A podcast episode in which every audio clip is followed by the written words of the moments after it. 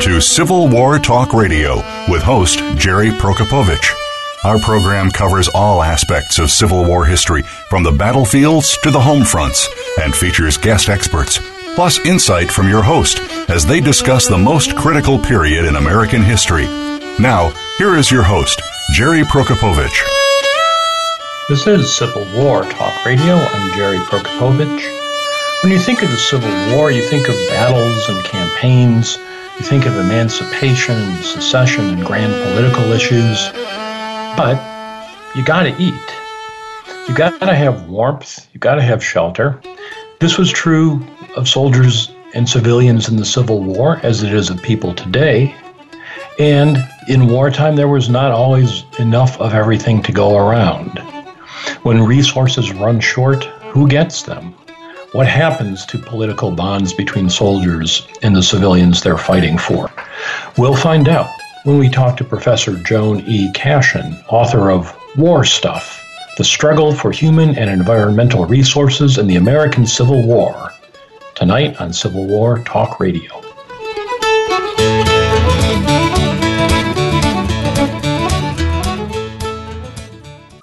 Streaming live the leader in Internet talk radio.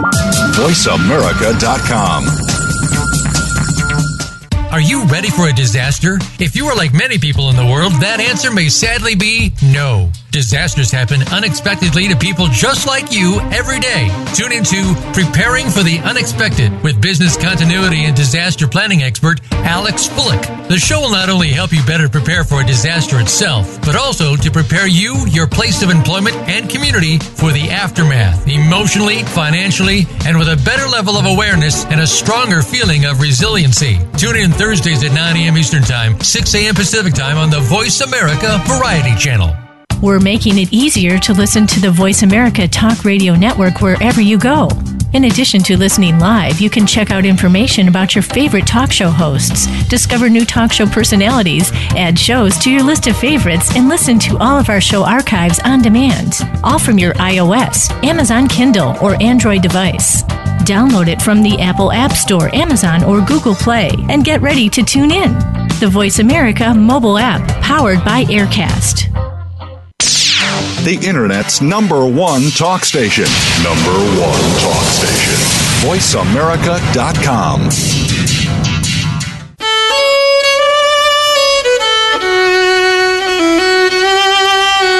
You are listening to Civil War Talk Radio. If you have a question or comment about our program, please send an email to prokopowiczg at ecu.edu. That's P R O K O P O W I C Z G at ecu.edu. Now, back to Civil War Talk Radio.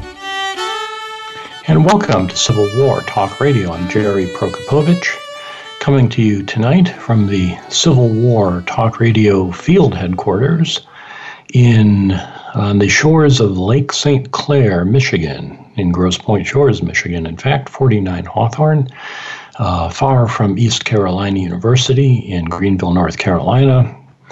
Not representing the university or speaking for it, as always, and my guest will, of course, speak for herself, as always is the case here on Civil War Talk Radio. Well, I'm here in Grosse Pointe Shores, uh, far from home uh, temporarily, but actually back home, um, to start the show with, uh, unfortunately, the sad news uh, and this has happened two of the last three weeks now. We've had school shootings, we've had car accidents, all kinds of bad news. I hope this brings our streak to an end. But uh, I do need to report that uh, civil, the number one fan of Civil War Talk Radio, uh, my mother, passed away this past weekend. And uh, uh, so I'm here at her house with my two brothers, and we are busy deconstructing the uh, interior, the, the built environment, as historians might refer to it. And so, uh, unable to uh, to be back in Greenville and, and report, but the show must go on from here. Uh, my mother listened to Civil War talk radio with religious fervor from the time the show started uh, back in 2004. And she was always the show's number one fan and uh, number one critic, I will say after every show at 8 o'clock Eastern Time, uh, earlier it was in the afternoon. Some some years ago it used to be Friday afternoons, but the live show is recorded every Wednesday at 7 p.m. for the last many years. And I could count on the phone, the, the landline phone ringing at 801, and mom would be there with her review of that evening's program. If the topic was something uh, especially military, she would say, Well, I didn't care much for the topic. But then she would uh, say the speaker was good, uh, answered all the questions, had a lot to say. Or if the speaker had a vocal tic or an irritating voice, she would let me know. She would compare how I sounded to how the guest sounded, and invariably, 100% of the time, I came out on top, which was quite a remarkable string, I think, in, in my estimation. Uh, she thought uh, I had a good radio voice, uh, which I would I would say I have a good radio face, but that's that's another thing altogether. So she always let me know how uh, things were going, and she would also talk about the show itself. She would sometimes mention that she had learned something, and uh, was just the number one fan uh, for many years. And in fact, by listening live, that made her anywhere from uh, eight and a half to 25% of the live listening audience, because most of you are listening uh, as a downloaded podcast at your convenience. But she was old school. The show's on at 7 on Wednesday, well, that's when it's on. Even if Jeopardy is on, uh, she will listen to Civil War Talk Radio exactly when it's live. And uh, only, you know, a dozen of you normally do that. Uh, out of the 75,000 hits last month, uh, April 2019, I think fewer than 100 were, were live listens. But she was one of them, so that audience has shrunk quite drastically uh, uh, with her departure. Uh, I'll say another word about her. She was a remarkable person, not just for listening to the show so patiently all those years, uh, but was a uh, uh, you know grew up in Detroit, Michigan, where I was born. She went to Commerce High School, Wayne University, now Wayne State University. She was a volunteer ambulance driver during the Second World War. After the war, went to uh, Vienna, Austria, to take a job as a teacher with the State Department to teach the children of military and uh, uh diplomatic corps uh, workers there. And uh, she never tired of talking about that. That was a formative experience of her life, going to Vienna and seeing the world. Uh, she said we lived like kings. The, to be an American in post-war Europe was a, a special time, certainly. And uh, she came home. She was active in politics. She was a precinct delegate. Uh, she attended meetings of the Young Dems here in Michigan. At one of them, she met the man who became uh, her husband. Uh, they married in 1957. I was born in 1958. She taught high school uh, for the rest of her working life, most of it at Pershing High School in the Detroit public school system. Retired in the early 80s, and she and dad lived comfortably on their pensions. Uh, young listeners ask someone older what that means because that doesn't happen anymore. Uh, and uh, after dad died in 2002, you know, some wives followed their husbands right to the grave. Uh, but mom was very strong willed and she flourished and uh, continued on for the next 17 years living alone, continued driving until last year, uh, continued to ride her exercise bike daily and work a crossword puzzle every day until last year she became ill at the age of 96 and and for the past 12 months has, has been slowed down considerably and hasn't been listening to the show this this past season. Uh, but hopefully she's listening tonight and has moved on.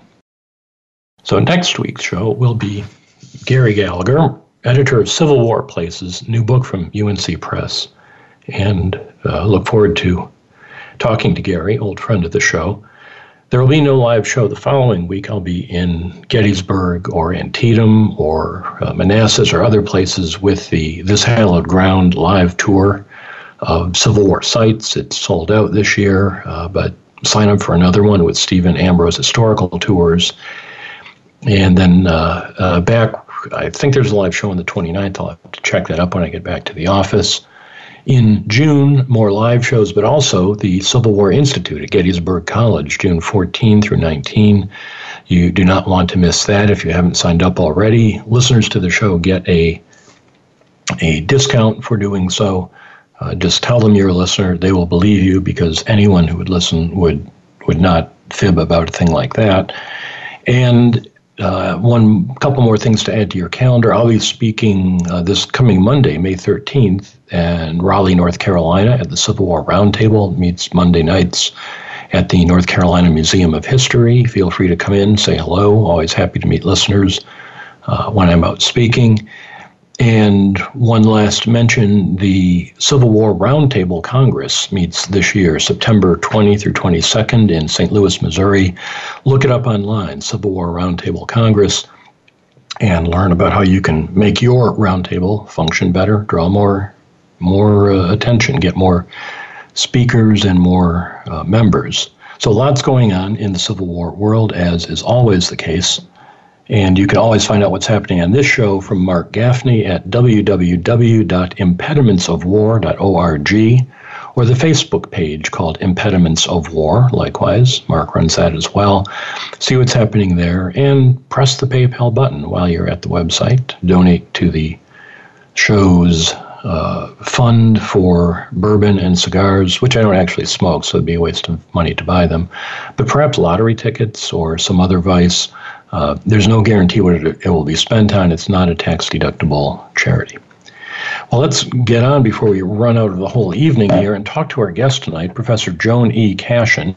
She is the uh, author of War Stuff The Struggle for Human and Environmental Resources in the American Civil War, uh, and is, is new to the show, but uh, not new to the field at all. It's, it's about time we've had her on. Uh, Professor Cashin, are you there? Yes, I am. I'm delighted to be here. And I just want to say, Jerry, I'm sorry to hear about your mother. Thank you. I appreciate it.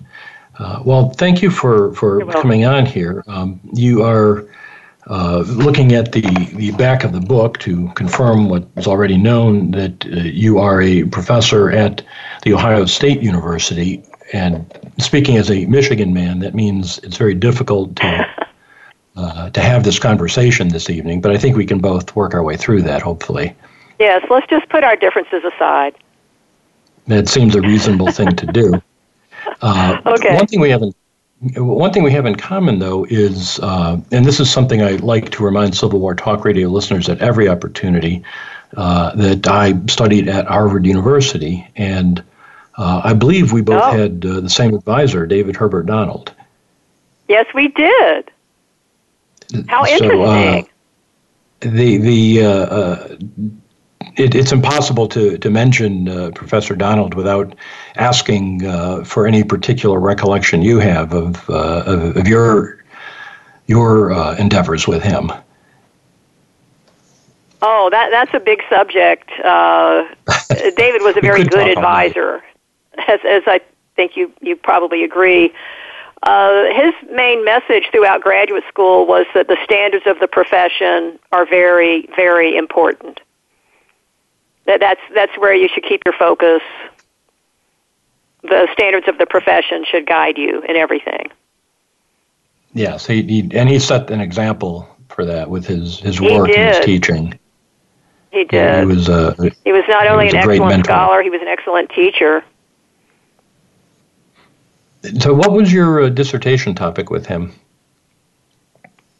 Oh, that's a good question. Uh, it was about the migration of uh, slave owners and slaves from the seaboard south to what was then called the Southwest, meaning Alabama, Mississippi, and Texas. And that turned into my first book, uh, A Family Venture, which came out in 1991. Hmm. So the uh, I think I was just I, I was there in 1991 in, in Cambridge. I don't know that we, we overlapped. I started in 1986, so so we may have. Oh, we just missed bit. each other. Yeah, because ah. I finished in 1985, so we just missed each okay. other. That's too bad. Ah, oh well, yes. Well, it, it's um, you know as you said, he he uh, always talked about the standards of the profession, set high bars for us to. Uh, to try mm-hmm. to overcome. But th- this book certainly, uh, the book we're talking about tonight, uh, War Stuff, I, I, think certainly would would satisfy his uh, criteria. What uh, what Thank brought you. you to this particular topic? Oh, that's another good question. Well, off and on for years, when I was working on other books and articles, I kept coming across references to these struggles that were going on during the war between armies and civilians. You know, just as there was a struggle between the two armies, there was a parallel struggle going on between armies and non combatants over material resources, over things like food, uh, timber, uh, the built environment. So I would take notes on it. You know, I would write down these striking or dramatic incidents that I came across. And that's one thing I always tell my own graduate students. If you're working on a project and you come across something that is interesting but maybe not quite on your topic, you should write it down anyway. Just write it down because you might be citing it uh, one day in a, a book or an article. So I'd been collecting information uh, on this topic for a long time, and about 10 years ago, I realized that I had enough of a foundation here to start working on a book. So the, the result is war stuff. That uh, is really interesting. It, it, reflects something I saw in the bibliography that I want to ask you about.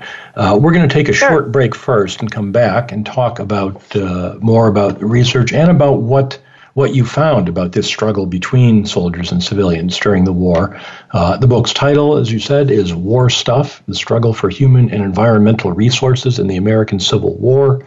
The author, Joan Cashin. My name is Jerry Prokopowicz, and this is Civil War Talk Radio.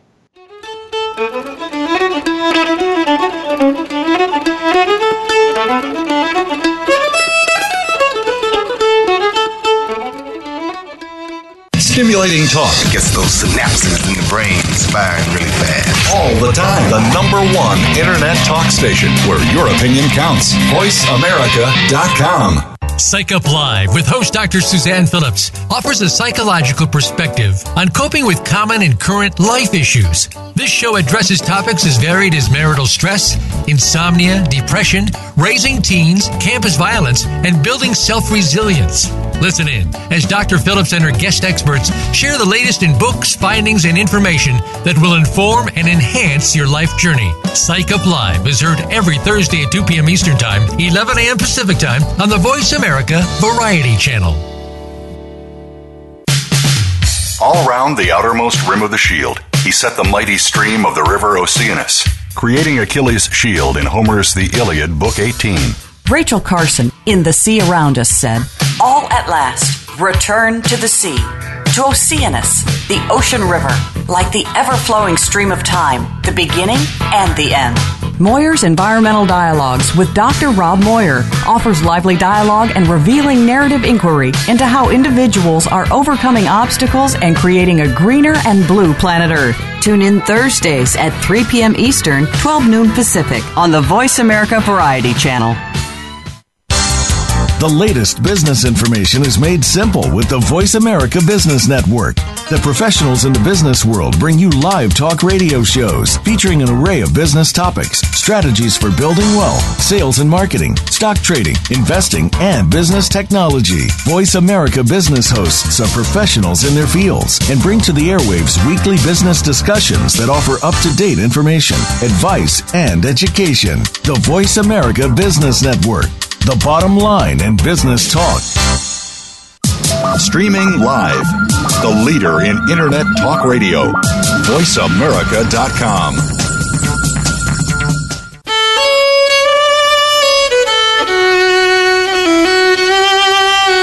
You are listening to Civil War Talk Radio. If you have a question or comment about our program, please send an email to prokopowiczg at ecu.edu. That's P R O K O P O W I C Z G at ecu.edu. Now, back to Civil War Talk Radio. And welcome back to Civil War Talk Radio. I'm Jerry Prokopowicz, talking tonight with Joan E. Cashin, author of War Stuff The Struggle for Human and Environmental Resources in the American Civil War.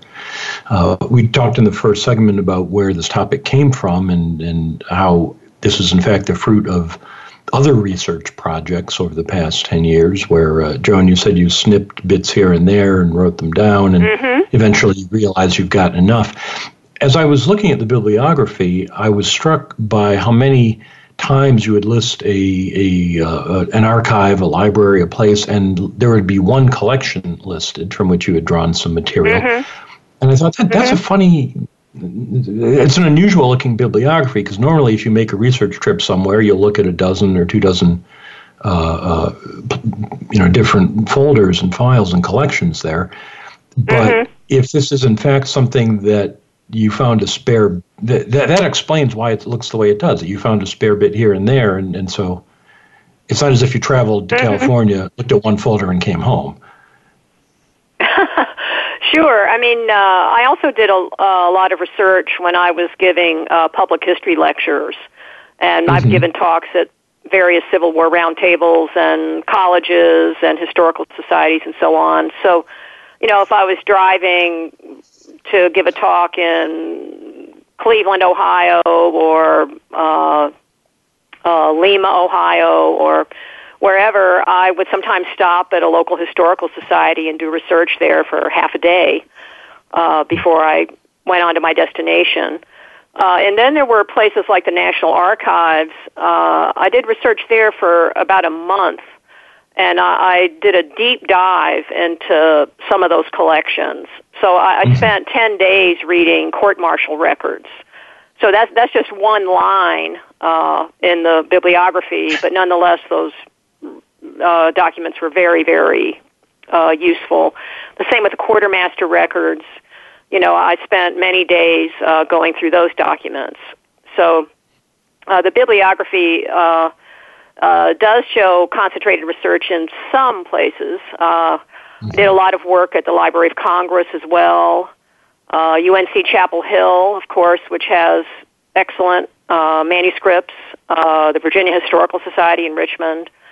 So uh, I did research in lots of different places for different time periods. So the the book argues that there was, uh, as you said up front, a real struggle between uh, soldiers and civilians over resources during the war. The mm-hmm. in in terms of the historiography, you talk about how there are historians on the one hand, like your colleague Mark Grimsley, who postulates that there there are a series of escalating stages of violence mm-hmm. or, or, harsh treatment of civilians. Or uh, Mark Neely, uh, uh, my predecessor at the Lincoln Museum in Fort Wayne, argued that uh, the Civil War is not a total war when you compare it to 20th century wars. You mm-hmm. project a more uh, a harsh, harsher view of, of the war. How, how does your work compare mm-hmm. to theirs in terms of your argument? Well, I respect the accomplishments of Mark Grimsley, Mark Neely, Lisa Brady, you know, a whole host of scholars I cited in the book. But mm-hmm. sometimes I disagree with them. And what I found in the course of my research is that when you uh, look at things like food, timber, and housing, what you find is that it is a total war and that both armies are contending to make the maximum use of all resources if they can, and that it starts from the very beginning of the war. So I was interested in behavior. You know, I was interested in conduct out in the field. And, and I make this distinction throughout the war. There's policy, and then mm-hmm. there's behavior. and those two uh, universes do not intersect very often. Uh, there were uh, policies in place, such as the Articles of War that prohibited plunder and pillage. They had been in place since 1806, uh, but the Articles did not define plunder or pillage. And out in the field, when you have these massive armies, you know, hundreds of thousands of men, uh, often uh, the privates in the ranks did not stop to think about that issue. You know, when they were hungry and they wanted something to eat, and the rations that came through that day or the day before were not adequate, they would go out hunting for food. So uh, there's there's the world of policy and policy debates and so on, and then there's actual behavior uh, on the ground. Uh, and I also found that even uh, officers, uh, including officers who graduated from West Point, uh, were not always scrupulous about making sure that procedures were followed. Uh, the way that foraging was supposed to work uh, was that uh, an officer would go out with some men, and food would be seized uh, from a civilian, and then paperwork would be given out. And the paperwork was supposed to provide the date, uh, the uh, kind of property taken, the amount taken, and the message to the civilian was that you can get reimbursed at some point in the future for the loss of these goods. But in practice, uh, some officers followed procedure and some did not. Uh, some of them were very scrupulous and, and meticulous and did their best to try to make sure that the company they were in charge of did things according to policy. Some of them were kind of slapdash, kind of hit or miss. Uh, and some of them uh, showed uh, what was to me an astonishing indifference uh, to uh, procedure. So, you know, with all due respect to my colleagues, I think when you get into the nitty gritty, when you read the uh, the letters, the diaries, the military correspondence, you find out it, it, it's really a very different situation. You make an interesting point that the this this behavior on the ground of just taking what you need, uh, not influenced so much by by policy that where where Mark Grimsley, for example, would argue that John Pope's uh, orders mm-hmm. in 1862 resulted in harsher treatment of civilians than soldiers under McClellan would have uh, uh mm-hmm. meted out. You you argue mm-hmm. that didn't make much difference. That that is what I found. Uh, although Pope himself, uh, when he issued uh, those orders in July of '62, he also expected that paperwork would be given out and reimbursement would happen sometime in the future. And Pope realized pretty quickly, within about six months, that things were not working the way that he hoped that they would work. And he said in 1863 the way that his uh, orders had been disregarded was very much to his discredit. You know, he, he thought that uh, that there should be some constraints on what soldiers are allowed to do out in the field, uh, but in practice it, it just doesn't work that way. Uh, but I also want to emphasize that this is something that both armies engage in. You know, this is something that mm. Confederates do and uh, federal troops. And civilians who are uh, politicized in one way or the other, you know, civilians who are strongly pro-union, we must always remember that those people mm. are part of the war too. You know, there are white Southerners who are pro-union, and also uh, white Southerners who are pro-Confederate. Uh, they both express a lot of surprise and disappointment in the fact that the armies will take their material uh, resources. Uh, and then there are people in the civilian population who are apolitical. And I think scholars have sort of forgotten about that. Uh, that's one thing I tried to emphasize in this book. That there are people out there who are uh, not really interested in politics. Uh, the white men in the family don't vote. Uh, they want to be left alone. They want to just live their own lives without having to deal with any political or military uh, issues. Uh, but they too are uh, surprised and disillusioned uh, at the conduct that uh, some of these soldiers are capable of. Well, that that anticipated uh, very much my next question, which was about uh-huh. whether this was simply a Union phenomenon in the South. But what about the the political leanings of civilians? Did it matter if a Confederate regiment uh, needed food if if a householder was was an active pro-secessionist or neutral or even unionist or or did that did even that go by the board? Well, yes, it does matter, uh, especially early on. Uh, in, mm-hmm. in the first months of the war, uh, civilians who are uh, highly political are glad to help out. You know, they, they'll if they're pro-Confederate, they'll invite some rebel officers to come have uh, dinner with them. Uh, and, and pro-union civilians do that for federal troops, uh, and uh, and they they volunteer. You know, they will contact an officer saying, "We'd love to have you as a guest in our house this evening." But then, as civilians begin to realize that these armies have tremendous needs, which are not being hmm. met uh, by the quartermasters. You know, the supply lines are, aren't adequate, or the quality of the food that arrives is, inedible or unpleasant. And they, they begin to realize that these armies have uh, uh, enormous appetites of every kind.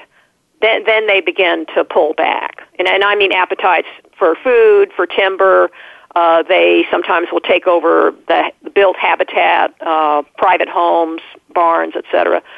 And, and when they have to choose between their own well-being and helping out an army, they choose their own well-being. And as the war unfolds and the agricultural economy starts to break down and the war inflicts more and more damage uh, on the infrastructure, uh, civilians start to think that their own survival is on the line. And if they have to choose between their own survival and giving something up to an army, uh, they choose their own survival. So, you know, other writers have written about the use of, of harsh treatment of civilians as a, a political mm-hmm. and military tactic, something you intentionally do in order to gain uh-huh. uh, to gain you know an advantage. But uh, when when Amy Taylor was on the show recently talking about the the slave refugee camps that she has written so brilliantly about recently, uh-huh. uh, the phrase military necessity appeared in seeming every chapter, almost every paragraph. That's what dictated where the slave refugee camps would be and how the people mm-hmm. would be treated. Uh, it, it seems in your book you're making much the same argument in a different way that that Mm-hmm. It's not an, intent to intimidate civilians or placate them. It's it's just military necessity. It seems to drive everything. Mhm. Yes, uh, and and that is a wonderful book uh, that mm-hmm. that Amy has published, and it's getting a lot of recognition. I'm I'm really glad to see that. Uh, but uh, I think, as you say, that there is a roughly similar process happening with white people although the policy questions are different. And, and I mentioned this at the beginning of my book uh, that yes. uh, the slaves themselves are deemed to be contraband uh, by such officers as Benjamin Butler. Also, since slaves are not deemed to be property owners, uh, that means if a soldier takes property from a slave, there's no process, there's no recourse, and so on.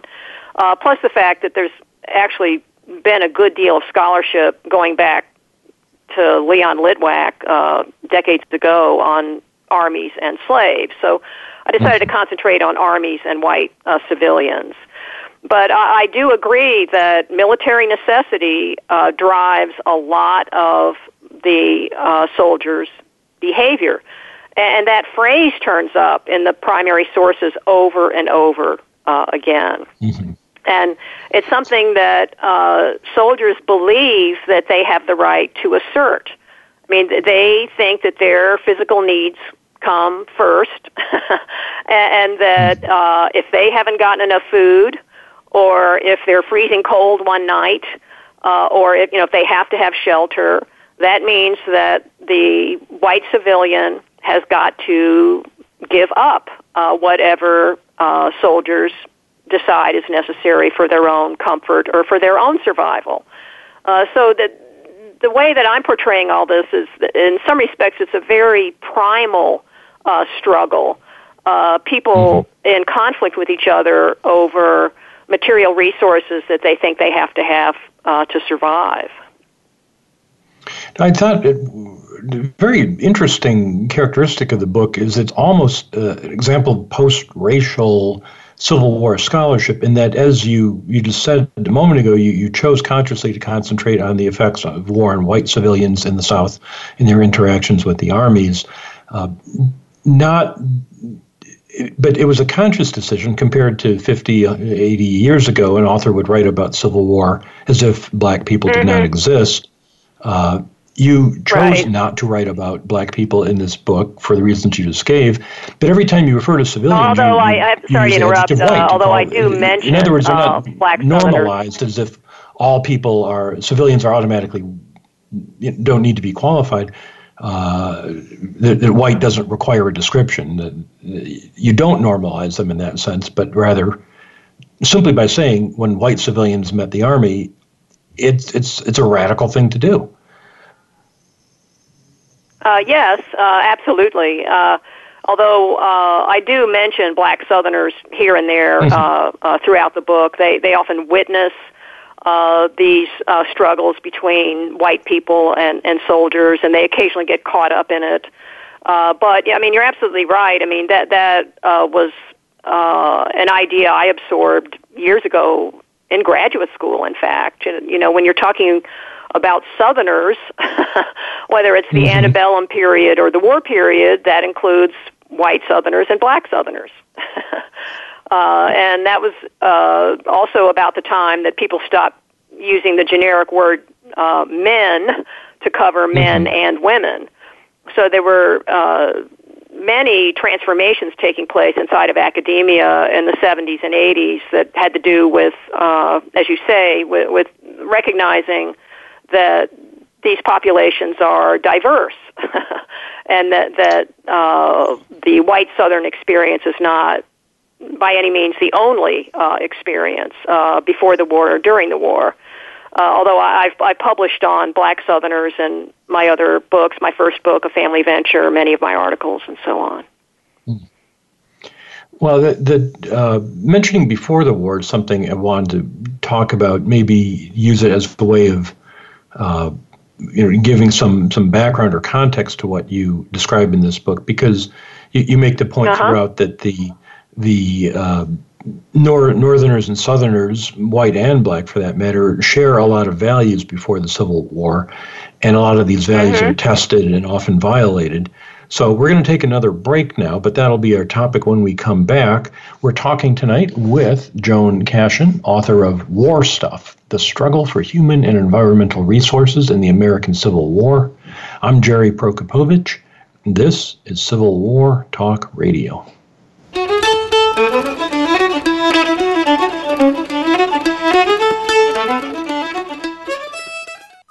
Streaming live. The leader in Internet talk radio. VoiceAmerica.com. Attention.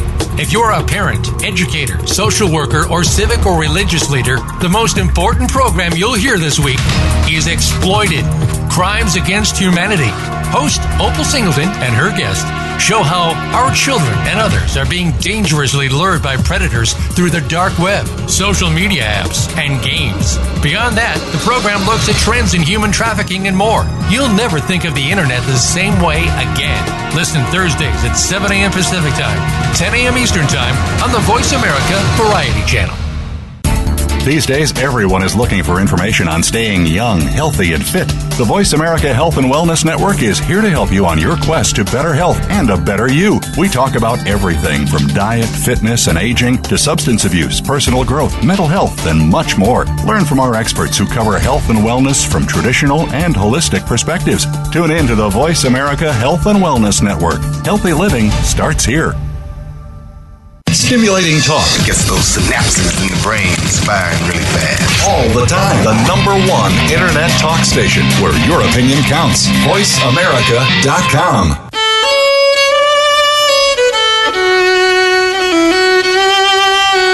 You are listening to Civil War Talk Radio. If you have a question or comment about our program, please send an email to prokopowiczg at ecu.edu. That's P R O K O P O W I C Z G at ecu.edu. Now, back to Civil War Talk Radio. And welcome back to Civil War Talk Radio. I'm Jerry Prokopowicz, talking tonight with Joan E. Cashin, author of War Stuff The Struggle for Human and Environmental Resources in the American Civil War. We've been talking about how soldiers and civilians alike uh, came to eventually uh, put personal survival ahead of any political or other considerations in their quest to get enough to eat, to get enough fuel, uh, to get enough shelter. Uh, Joan, one of the things that, that makes this so interesting is that you juxtapose the the con, con, contesting parties during the war to the spirit of communalism and, and stewardship that prevails before the Civil War. Can you talk about those mm-hmm. antebellum values? Uh, sure. Uh, that's something I addressed in the very first chapter, uh, which I called Old South. And that was the argument I made that inside the white Southern population, there's a strong sense of community, that people are connected to each other, they have some obligations to each other, and also uh, that there's a strong sense of stewardship about material resources, that people have an obligation to make a wise and sensible use of the material resources that uh, they have to have to function, whether we're talking about food, timber, or housing. Uh, and I pointed out that these are not utopian societies, that mm-hmm. every community has conflict within, jealousy, rivalry, competition, and so on, but that overall there's this uh, expectation that, that people do have uh, obligations to each other. This is the white population, obviously. Mm-hmm. Uh, and the same with stewardship, you know, that sometimes people do foolish things, they waste uh, resources, they make mistakes, they make blunders, and, and so on. But uh, that for the most part, they agree that they have to take good care of the resources that they have. And this is how these communities function before uh, 1860. But then when the war comes, uh, all that starts to disintegrate. And I also made the point that I believe the same is true for uh, the North. The antebellum North uh, has uh, a bigger population, but it's still a largely agricultural society. Most people live on farms and in villages and small towns. And it's the same general set of values that prevail in the antebellum North uh, among uh, the white population. So uh, when the war breaks out, uh, there's a rather abrupt transition in the way that uh, soldiers and civilians uh, uh, look at resources, whether we're talking about the human resources of a community or whether we're talking about the actual material uh, resources. So it's a transition that happens uh, very quickly when the war breaks out. In terms of stewardship, taking care of resources makes sense, but uh, mm-hmm. timber is one of the resources you, you devote a whole chapter to, which are necessary for, yes. for building shelter, for fuel. Uh, but aren't the forests unlimited? Is is there was that not the view that there were all the trees you could ever need? Uh, that is exactly the view that uh, prevails among many uh, white Southerners uh, before the war. That uh, the region is heavily forested, and there will always be enough wood out there for everybody. And in fact, it was a custom in a number of antebellum communities for people uh, to chop down the occasional tree, you know, if they needed it, maybe to lift a fence rail here or there.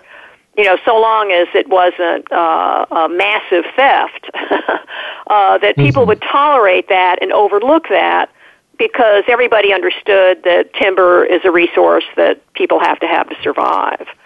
Uh, but when the war breaks out and these great big armies start to move through the region, uh, they begin uh, a process of extensive deforestation. And they practice uh, something that today we call clear cutting. Uh, that's a term that wasn't coined until the 20th century, but it applies to the practices of both armies uh, during the Civil War. Uh, it means that uh, they take down every tree on a site. So if uh, troops in Northern Virginia are planning to build their winter quarters, they take down every tree on a nearby farm. And, and these soldiers can uh, uh, deforest an area very, very quickly. And this is true for both armies. And this is something that happens over and over again uh, throughout the war. Uh, and the impact on the physical environment is immediate. Uh, lots of people talk about uh, how these landscapes are completely transformed. You know, a, a section of uh, countryside that had rolling hills interspersed with woods and farms is suddenly uh, completely uh, devoid of trees, so that it looks like the surface of the moon. All the landscapes are gone, uh, and civilians and soldiers uh, find it uh, disorienting. Uh, they find it uh, physically ugly. You know, they they find these new landscapes to be repellent uh, to look at because it's a complete reversal of what people thought a pleasing landscape looked like uh, before 1860. And also, uh, deforestation creates oceans and oceans of mud. mud, M-U-D, mud, meaning uh, that uh, you see these uh, mud baths, these uh, places with uh, deep uh, sinkholes composed of mud, and sometimes you can't identify them until a man or a woman or an animal walks into the mud bath and then just drops out of sight. You know, just disappears. You know, there, there are documented instances of people who drowned in these deep mud holes, and also uh, uh, uh, livestock. You know, uh, uh, horses and mules disappear into these mud holes and are never seen again. And also, uh, since the mud is usually moist, uh, that means that it becomes uh, a perfect place for disease. So, uh, mud can serve as a disease vector for all kinds of illnesses and bacteria. So, it, it has a, a, an immediate impact on the physical environment and also on uh, the people uh, and also on the animal life. So, thinking about you know, mud holes so deep they can swallow a mule, uh, ugly, mm-hmm. distorted landscapes. We haven't talked much about uh, strategic genius or political inspiration or the the the uh, jubilee of emancipation. Did, do you see your work as part of the the uh, so-called dark turn in Civil War studies or weirding the war? Well, that that's a great question. Uh, I guess if I were uh, backed into a corner and forced to answer, I, I would say yes. Uh, except I, I would also add this caveat: uh, scholars have been writing about the uh, uh, dark side of the war uh, for a long, long time.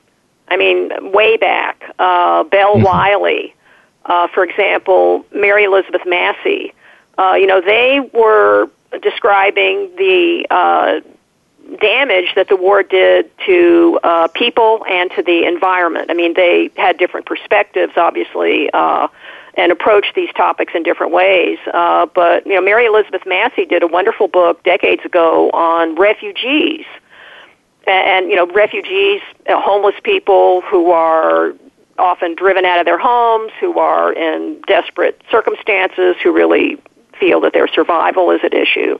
You know, that too is a part of the war. And I think that, that uh, the dark turn, so called, is not really a new phenomenon. I see it as, as a, uh, a revival in some respects of uh, the work of earlier generations of scholars. Well, the uh, you know, your book does show these grim things happening, and, and listeners, when mm-hmm. you read this book, which you'll want to do, you'll you'll see that uh, Joan, you describe how things get are bad enough in the first several chapters when you talk about food and timber and housing, uh, and then things get worse. Uh, how how can things get worse? Well, that, that's another excellent question. Uh, I argue that in the last year or so of the war, uh, there, there's really a, a breakdown. That, that's how I title one of the chapters. Uh, that there, there's a, a real breakdown, a complete breakdown in uh, standards of behavior uh, among soldiers uh, and civilians. That it really uh, has turned into uh, a primal, uh, shall we say, primordial uh, struggle for survival. Uh, and sometimes it seems as if the uh, the physical landscape uh, itself is is coming apart. Uh, people describe these uh, astonishing uh, and surreal uh, incidents that happen with fire. For example, the way that that uh, fire is used uh, to uh, to burn up buildings or sometimes to burn down forests, uh, since both armies will sometimes destroy resources to make sure the other army doesn't get it. So they'll deliberately pour food uh, down a well, or they'll they'll take a, a bag of flour and scatter it on the ground and then walk on top of it, so nobody can eat it. Uh, and they also set fire uh, to these structures uh, that uh, that burn uh, and and are visible for for miles and miles in every direction. And the section of that uh, chapter I refer to as the uncanny. Uh, this sense mm-hmm. that soldiers and civilians have that the material resource, uh, the the material resources are not only being destroyed, but that the material universe is disintegrating uh, in front of their eyes. You know, that, that they're entering into uh, a, a whole new uh, realm of existence where all the antebellum landmarks have been completely obliterated. Is a you know, remarkable uh, thing to see this playing out. Your description of, of buildings burning, of whole towns burning, brings up, uh, mm-hmm. and we have time for one, one last point I want to ask you about. Uh, okay. That this lives on in, in national memory, certainly in Southern memory of Sherman burning mm-hmm. uh, towns throughout the South. But your book, uh, from the start, shows how Confederate armies engage in equal proportion to this kind of uh, behavior toward civilians when they need food, when they need shelter or timber. And yet, in memory, Southern depredations disappear, and only the northern ones are, are recalled. What what do we make of that? yes, that that is very uh, interesting how that works, uh, and I talk about that in the, the last chapter of the book. Mm-hmm. Uh, right after the war ends, uh, white Southerners, uh, regardless of their politics, are willing to admit that both armies uh, harmed civilians, that both armies exploited and destroyed material resources there's this uh, brief moment that lasts a year or two, maybe, uh, where they admit this in conversation, in writing, uh, talking to journalists, uh, in their diaries, and so on. But then the whole process shifts, and you start to see the creation of the lost cause mythology. This notion that uh, if there was any wrongdoing during the war, then it was the Yankee Army you know, if anyone treated uh, Mr. and Mrs. Smith badly during the war, burned down their house, took down their fence rails, and stole all their food, then it was always a Yankee uh, company who did that. Uh, and it's a complete distortion of the historical record, you know, which is very well documented. You know, the, the documentation on all this during the war is, is overwhelming. So that's the first part of the uh, lost cause fantasy that the wrongdoing uh, can be attributed to only one army. And also uh, connected to that is the notion that all white Southerners supported the Confederacy, and that's not true either. You know that that's and you make that point very clearly. Very well I, just, I want to jump in, uh, Joan. Unfortunately, uh, there's so much more in this book to talk about. We're out of time. You're absolutely right that. Uh, oh dear. Uh, you show deeply how how divided the South was. Uh, but to learn about that, listeners, you're going to have to read for yourself War Stuff The Struggle for Human and Environmental Resources in the American Civil War by Joan E. Cashin, who's been our guest tonight. Joan, I want to say go blue, but I will refrain. But I will say thank you so much for being on the show tonight. well, thank you, Jerry. I really enjoyed it. And listeners, as always, thank you for listening to Civil War Talk Radio.